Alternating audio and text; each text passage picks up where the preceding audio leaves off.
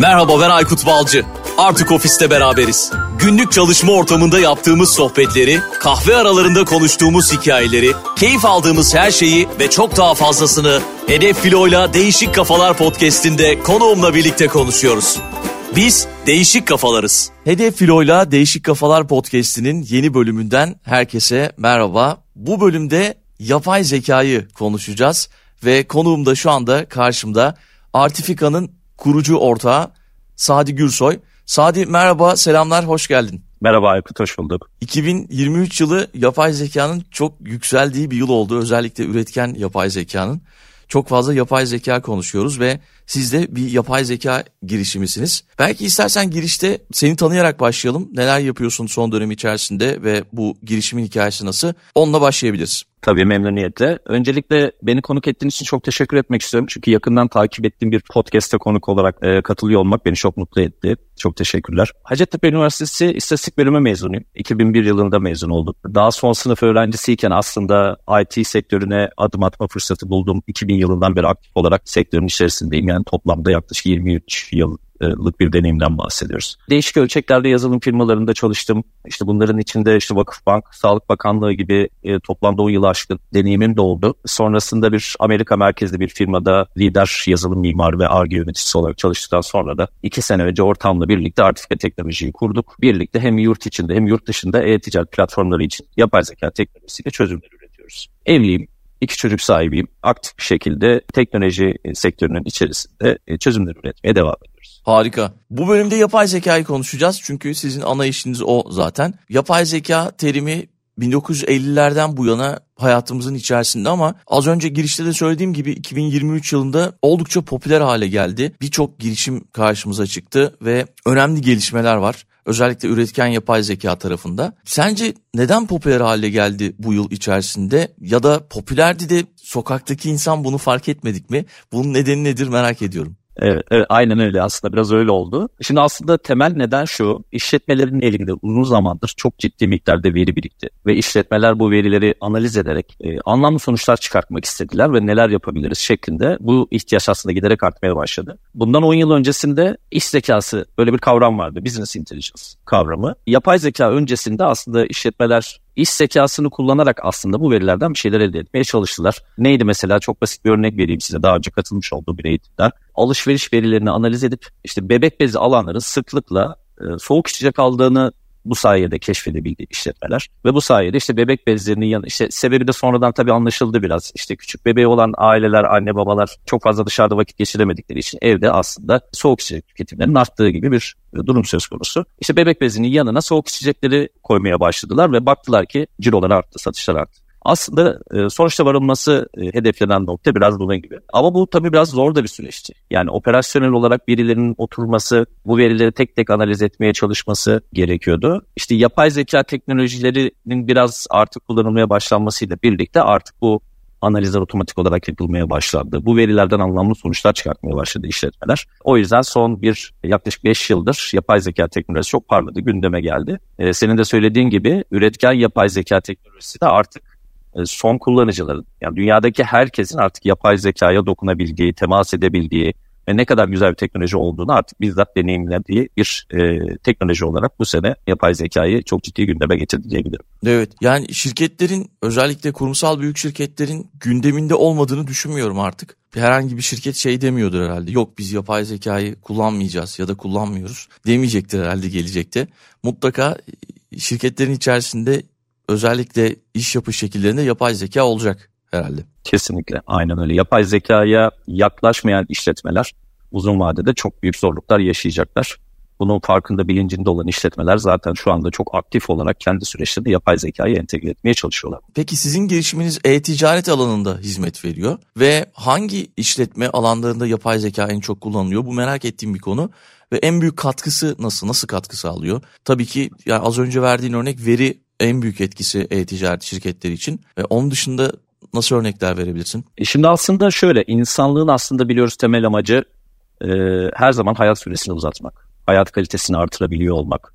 E, bu yüzden sağlık sektörü aslında insanoğlunun en önem verdiği, sürekli üstünde çalıştığı e, bir numaralı sektör. E, bu yüzden yeni bir teknoloji çıktığı zaman genellikle zaten hemen sağlık sektöründe bunun uygulama alanları araştırılıyor. Biz burada nasıl faydalar üretiyor olabiliriz? E, o yüzden yine benim de ilk aklıma gelen sağlık sektörü yapay zeka alanında. E, sıklıkla duyuyoruz artık haberlerini görmeye başladık. İşte hastalıkların teşhisinde yapay zeka teknolojileri çok aktif olarak kullanılıyor. Tıbbi görüntüleme işte ne bileyim bir e, röntgen olsun veya işte ne bileyim kanser teşhisinde e, biliyoruz ki artık yapay zeka ile çok büyük oranda doğru sonuçlar elde edilebiliyor. Yeni ilaçların geliştirilmesi vesaire. Sağlık sektöründe çok aktif olarak yapay zeka artık var. E, onun dışında finans çok büyük bir sektör. E, bu tarafta çok ciddi miktarda veri var. Burada finans sektöründe işte finansal tahminler yapabilmek, geleceği biraz öngörebilmek, e, bu sayede riski biraz azaltabiliyor olmak çok önemli ihtiyaçlardan bir tanesi. Ve bir yandan da dolandırıcılık, e, fraud işlemler dediğimiz. E, bunları önceden tespit ederek hemen aksiyon alabilmek gibi kullanım alanları var finans tarafında. Onun dışında eğitim herkes ilgilendiren bir e, alan olduğu için ondan da biraz bahsetmek istiyorum. Çocukların yani her bireyin eğitim ihtiyacı, öğrenebilme tekniği birbirinden farklı. Artık yapay zeka ile kişiye özel e, eğitim içerikleri sağlayabilmek ve herkesin en doğru öğrenebildiği teknikle bir eğitim alabilmesini sağlamak da mümkün olmaya başladı artık son zamanlarda. Özellikle son dönem içerisinde içerik üretimi konusunda dikkat ediyorum. Çok fazla gelişme var ve tabii ki şey yani geçtiğimiz günlerde çıkan bir yapay zeka var bu dil öğrenimi konusunda. Yani direkt şey siz Türkçe konuşuyorsunuz ve karşı tarafa Almanca ya da İngilizce yapay zeka çeviriyor hem de sizin sesinizi klonlayarak yapıyor bunu. Bu inanılmaz şaşırtıcı bir gelişme bence. Yani farkında olmadan bir devrimin içerisindeyiz herhalde öyle düşünüyorum. Evet kesinlikle. Ee, ya bu, bu aslında nasıl baktığımız da çok önemli burada. Şimdi e, bu haberler, bu bahsetmiş olduğum yapay zeka aracı e, çıktığında tabii biraz sansasyon da oluşturabilmek için insanlar hep bunu işte yapay zeka artık insanlığın sonunu mu getirecek? E, çok e, kötü şeylere hazır olun vesaire gibi paylaşımlar da yapıldı. E, buna biraz iyi tarafından bakıyor olmak lazım. Senin de söylemiş olduğun gibi artık ya eskiden hani dünyanın öbür ucundaki insanlarla online hemen internet üzerinden bir toplantı yapabiliyor olmak bizim için çok büyük bir e, lükstü ve teknolojinin çok ilerlediğini düşünüyorduk. Artık yabancı dil konuşan herhangi birisiyle bilmediğiniz bir dilde online bir toplantı yapabilirsiniz ve direkt e, aynı dilde konuşuyormuş gibi karşılıklı olarak anlaşarak konuyu çözebilirsiniz. Küreselleşme noktasında belki de gelişmiş olan teknolojiler içerisinde en büyük faydayı zannediyorum yapay zeka sağlayacak gibi gözüküyor. Kesinlikle öyle. Yani dediğin çok doğru. Mesela örnek vereyim ilk defa temassız ödemeyi kullandığımda bana çok müthiş bir şey gelmişti. İşte Güney Kore'de halkın %90'ı o zaman biz kullanmıyorken temassız ödeme kullanıyormuş. Bu da çok ilginç gelmişti bana. Ama şimdi temassız ödeme mesela örneği yapay zeka ile alakalı değil ama teknoloji üzerinden gidiyorum. Temassız ödeme şu anda herkesin kullandığı normal hayatımızın bir parçası haline gelmiş bir özellik. Ama yapay zekanın o işte dil özelliği, farklı görsel özellikleri hayatımızın bir parçası olduğu zaman farklı bir teknoloji gibi algılanmayacak belki de. Evet artık bu da normalleşecek. Hayatımızın vazgeçilmeyen bir parçası haline gelecek. Ee, artık öğrenciler bile üretken yapay zekayı kullanarak işte ChatGPT çıktı. Buna değişik varyasyonları da sürekli zaten e, çıkmaya devam ediyor. Pek çok alanda zaten artık insanlar bundan faydalanıyorlar. Ve biz bile hani bu sektörün içerisinde olan insanlar olarak biz bile şaşırıyoruz zaman zaman ve alıştıktan sonra şunu söylüyoruz. Ya biz 6 ay önce bu işi nasıl yapıyorduk? Artık bunları kullanmak bizim için vazgeçilmez bir hal aldı, almaya da devam edecek. Kesinlikle öyle. Peki yani olumlu yönlerinden bahsedelim dedik ya. Yapay zeka uygulamalarının şirketlere, işletmelere maliyet tasarrufu sağlamada nasıl bir rolü var? Ee, şimdi dediğim gibi veri analizini yapabiliyor olmak istiyor aslında işletmeler ve değişik teknikler daha önce deneniyordu. Biraz önce bahsettiğim gibi çok hızlı bir şekilde ve hassas bir şekilde bu verileri analiz ederek aslında daha doğru kararlar alabiliyorlar işletmeler. Onun dışında işte bir tedarik zinciri pek çok sektörde, pek çok işletmede var. E, bu tarafta işte stok yönetimi çok önemli bir konu malum. Yani aslında ne kadar stok bulundurmanız gerektiğini çok doğru hesaplıyor olmanız gerekiyor. Gereksiz maliyetlere katlanmamak için. Artık yapay zeka sayesinde ne kadar talep gelecek, benim ne kadar stok bulunduruyor olmam lazım gibi hesaplamalar çok kolay olmaya başladı. Bizim perakende sektörü özelinde konuşursak rota optimizasyonu bile artık sürecin içerisinde. Yani kargo firmaları artık globalde de böyle çalışıyorlar. Hangi kargoyu hangi sırayla teslim etmesi gerekiyor? Bunun rotayı en optimize bir şekilde, en kısa ve verimli bir şekilde nasıl kullanarak yapabilir? Artık yapay zeka araçları yardımıyla yapabiliyorlar. E bir yandan üretken yapay zekadan bahsetmişken aklıma e, chatbotlar da geldi, sanal asistanlar. Artık müşteri hizmetleri noktasında eskiden mutlaka e, bir kişi otururdu bilgisayarın karşısına. Tek tek gelen sorulara cevap vermeye çalışırdı ciddi bir maliyet. Bizim tarafımızdan baktığında aslında bir bekleme süresinin artması, beklerdeki birilerine temas ederek sorularımıza cevap alalım. Artık yapay zeka chatbotlar sizin sorunuzu anlayıp size doğru cevaplar üretebiliyor ve siz çok hızlı bir şekilde aslında sorularınızı cevap alarak e, mutlu bir şekilde yolunuza devam edebiliyorsunuz. Onun dışında işte pazarlama, reklamcılık bütçelerini doğru yönetebilmek çok önemli. Burada hangi hedef kitleye nasıl bir reklam ve pazarlama aracını kullanmak gerektiği konusunda yapay zeka şu anda çok aktif kullanılıyor. İşletmelere bu anlamda çok ciddi fayda sağladığını söyleyebilirim. Mesela değişik bir örnek yine sektörün içinde olduğum için biliyorum aslında pek çok insan bunu duymamış olabilir ama insan kaynaklarında yapay zeka çok aktif kullanılıyor artık. Bunu da şöyle düşünebilirsiniz. Şimdi işletmelerinin karşılaşmak istemediği konulardan bir tanesi de şu. Bir personel alınıyor. Bu personelin belli bir oryantasyon süreci var, bir eğitim süreci var. Aylar sonrasında tam o personelden artık verim almayı planladığında işletme, o personelin ayrılması, o personel işletmenin hiç istemediği bir konu. Artık yapay zeka araçları başvuran kişilerin CV'lerini otomatik olarak analiz ederek size bunu da söyleyebiliyor. Ben diyor bu profildeki bir kişinin aslında yaklaşık 6 ay sonrasında işten ayrılmasını öngörüyorum diyor ve burada tahmin yüzdeleri gerçekten çok e, iyi yerlere gelmeye başladı. Sayısız e, faydası var işletmeler için yapay zekanın. Her birimde, her departmanda aslında yapay zeka ile süreçleri optimize etmek mümkün diyebilirim aslında. Bunu yaklaşık 10 yıl önce bir konferansta dinlemiştim. Google'da çalışan bir çalışan işte Türkiye'de bir konferans vermişti. Şey demişti yanlış hatırlamıyorsam birini işe aldığımızda onun işten ne zaman ayrılacağını tahmin edebiliyoruz gibi bir şey bir cümle kurmuştu. Evet. Herkes şaşırdı böyle tabii o zamanlar yapay zekanın y'sinden bahsetmiyoruz. Yani ama bunu nasıl yaptığımızı söylemeyeceğim demişti.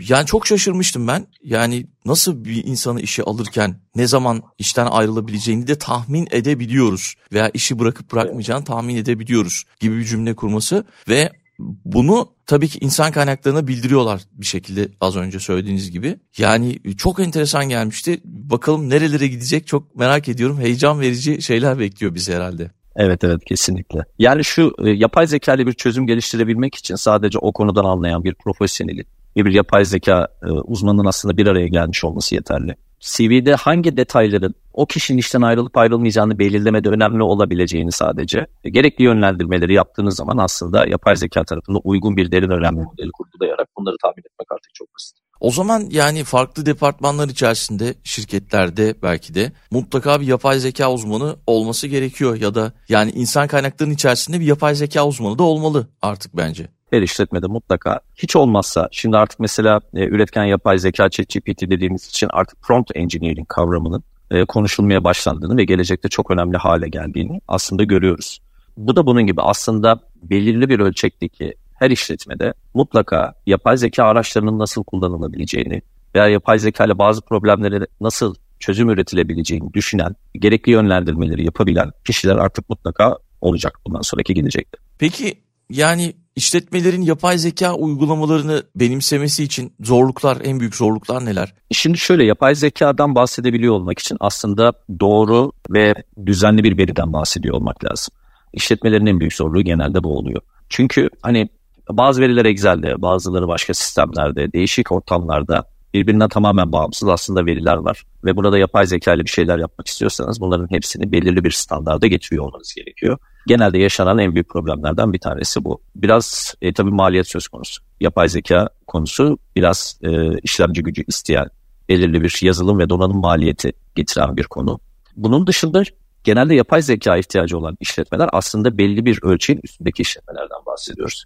E bunlar uzun süredir ayakta kalan, belirli bir IT sistemleri olan aslında işletmeler. Bazı işletmelerde IT bakımları çok düzenli bir şekilde yapılmıyor. Yazılım güncellemeleri çok düzenli yapılmayabiliyor. E bu yüzden bazı sistemler artık böyle dokunulamaz. Hani dokunulmaktan korkulur bir hale gelebiliyor. Hani legacy sistemler diyoruz genelde bunlara.